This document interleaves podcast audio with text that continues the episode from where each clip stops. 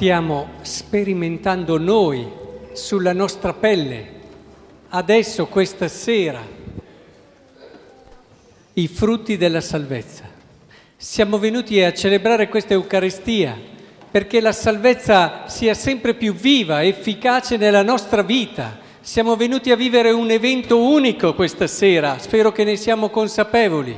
Siamo venuti a vivere qualcosa di straordinario, considerato in tutta la storia dell'umanità e per estensione in tutto l'universo. Ma tutta questa grandezza ce la portiamo a casa? È importante che comprendiamo questo.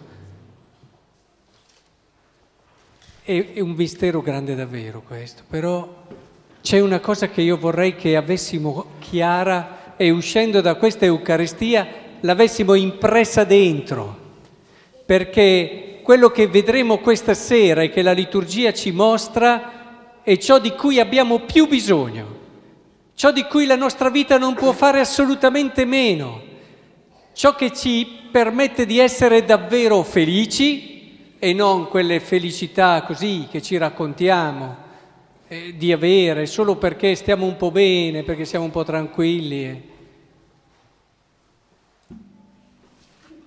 Che cos'è che l'uomo cerca in tutta la sua vita, in fondo? Cos'è che ognuno di noi si dà da fare? perché lo ha sperimentato all'inizio della sua vita, ma poi gli eventi rischiano di farglielo perdere.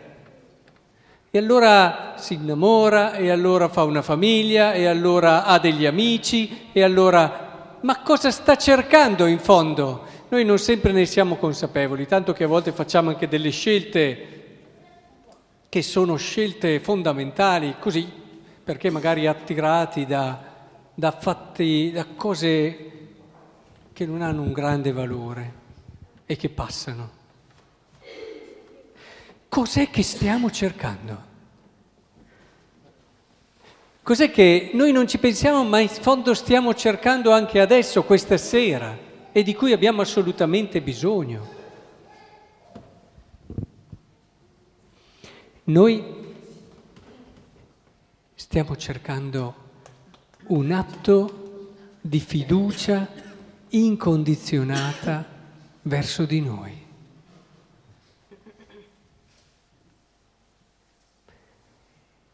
Voi direte come? Sì. La cosa di cui non possiamo assolutamente fare a meno nella nostra vita, se vogliamo essere felici e cominciare a sperimentare la salvezza, è Potremmo parlare di amore in modo generico, ma l'amore ha un inizio e l'inizio è proprio lì, in un atto di fiducia incondizionato verso di noi. Ne abbiamo bisogno più dell'ossigeno. Il cuore dell'uomo è stato costruito in modo mirabile, geniale da Dio. Fin da piccoli, fin da bambini appena nati, la nostra vita dipende, ma ancora prima di nascere Dio quando ha creato il mondo ha dato questa fiducia. All'inizio di ogni opera, di ogni creazione vera, c'è quest'atto di fiducia e i nostri genitori hanno avuto quest'atto di fiducia nella vita quando ci hanno pensati. Tutto parte di lì. Il problema è che poi lo perdiamo. Ma io non sarò mai, non sarò mai quello che posso essere, anche come felicità, finché non ci sarà qualcuno che mi fa il regalo più grande, quello di cui parlava il salmo responsoriale. Diceva, che cosa, che cosa renderò al Signore per tutti i benefici che mi ha fatto? Qual è il beneficio più grande che ci ha fatto il Signore? ci ha dato questo atto di fiducia grandissimo. E, e, questo va al di sopra di tutto il resto, perché da quello poi deriva meravigliosa storia della salvezza, il meraviglioso gesto di dare la vita e tutto il resto. Noi abbiamo assolutamente bisogno di qualcuno che ci dimostri che noi, che crede in noi, diciamo così, che crede realmente e profondamente in noi. E, e guardate che finché non lo troviamo, finché noi non abbiamo qualcuno che fa questo, non saremo mai noi stessi fino in fondo. Pietro era un, uno abituato a fare le cose lui è cresciuto così, era un uomo volenteroso, generoso. E figuriamoci se si fa lavare i piedi da Gesù, non solo per un discorso di rispetto del maestro, ma anche perché fa lui, è abituato a fare lui. Sì, però se tu vuoi essere un uomo e vuoi entrare nell'ordine della salvezza, potremmo parafrasare così anche le parole di Gesù, devi accettare che ci sia qualcuno che ti fa qualcosa, in questo caso lavarti i piedi. Abbiamo bisogno di un atto di fiducia che è il momento in cui noi ci rendiamo conto che c'è qualcuno che crede in noi ed è lì che cominciamo ad esistere veramente. In fondo, se volete capire quella complicata teologia che è la teologia della salvezza, c'è una cosa semplice che ce lo fa capire. Pensate agli atti di fiducia. Un atto di fiducia non è magia. Un atto di fiducia entra intimamente in noi, poi noi non ce ne accorgiamo neanche più che è entrato e tira fuori da noi cose che da soli non potremmo mai vivere. La salvezza fa questo. La grazia fa questo. La grazia entra dentro di noi e tira fuori delle risorse che non immaginavamo neppure di avere. Abbiamo tutti bisogno di qualcuno che ha fiducia in noi. Questo è l'inizio del regno di Dio. E allora vi rendete conto che la persona che avete di fianco adesso è così preziosa? Perché io non posso vivere senza un altro che ha fiducia in me. Noi vorremmo essere autonomi. Il primo peccato in fondo che cos'è stato? Questo desiderio di autonomia, faccio da solo. Eh, ma Dio l'ha pensata diverso e in questo Dio è, è, di, è infinitamente al di sopra di noi. Ci pensi che tu hai bisogno del tuo compagno che è della sua fiducia? E certo, è proprio così. Se no ti mancherà sempre qualcosa. Tu pensi di essere felice, mi sono fatto da solo, io ho tirato fuori, mi sono rimboccato le maniche e ho fatto questo, questo, questo e questo, ho costruito questo bellissimo impero. Beh, pensi di essere davvero felice?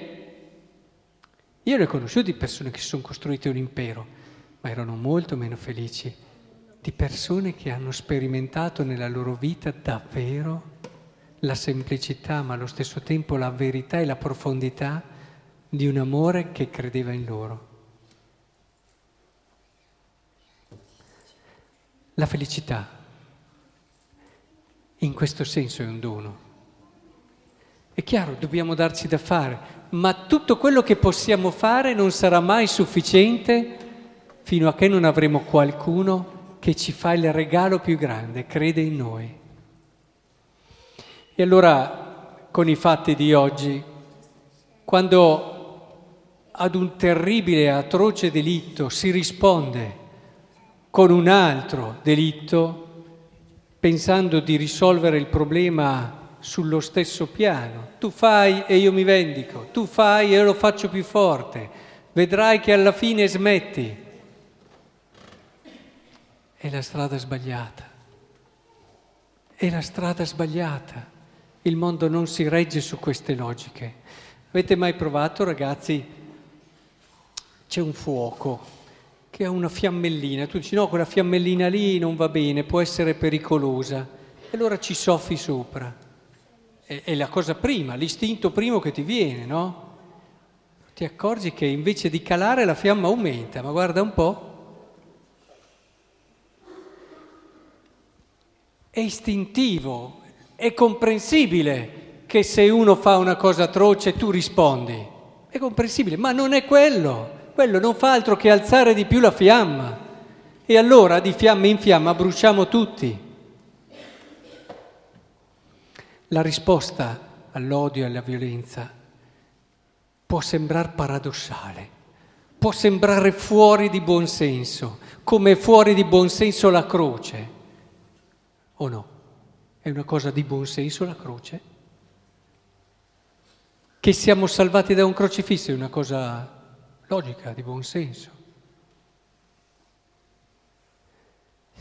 Può sembrare fuori di buon senso, ma noi il mondo lo salviamo con la fiducia, proprio rispondendo alla violenza con la fiducia. La scrittura da sempre ce lo ha detto, rispondete al male con il bene.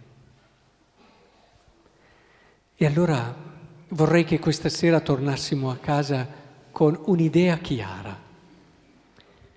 Io in tutte le esperienze che sto facendo sto in fondo cercando questo atto di fiducia che non mi posso dare da solo, non me lo posso dare da solo, guarda un po'. Il Signore è straordinario, nessuno di noi può dire che la cosa più importante se l'è data da solo, perché la cosa più importante è un regalo che ti fa l'altro. L'atto di fiducia non ce lo possiamo dare da soli, eh? La fiducia è una di quelle cose che non ti, ti puoi dare, non ti puoi dare, te la devono donare. E allora usciamo da questa Eucaristia con quel senso di umiltà, con quel senso di piccolezza che è grandezza, con quel senso giusto che io ho assolutamente bisogno dell'altro. Ho assolutamente bisogno dell'altro.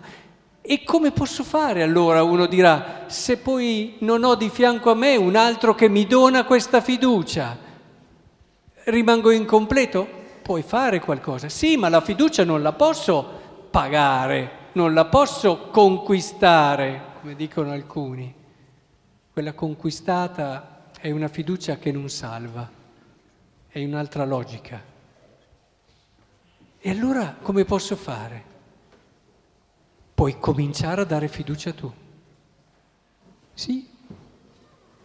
Il modo migliore per preparare la strada all'altro che ti possa dare veramente fiducia è quello di cominciare a dare fiducia all'altro, soprattutto a quell'altro a cui faccio un sacco fatica.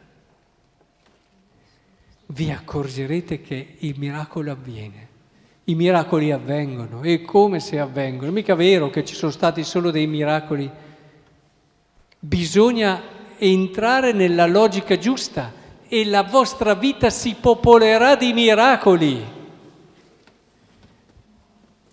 Entrate per questa porta, cominciate, partendo proprio da un senso di riconoscenza verso l'altro e cominciate a dare fiducia all'altro vi accorgerete che la vostra vita cambia radicalmente. Farete le stesse cose, ma comincerete a sperimentare ciò che sta dietro alle cose, il senso profondo di tutto quello che vivete, che è la gioia che da sempre Dio ha pensato per voi da quando vi ha sognato nella notte dei tempi.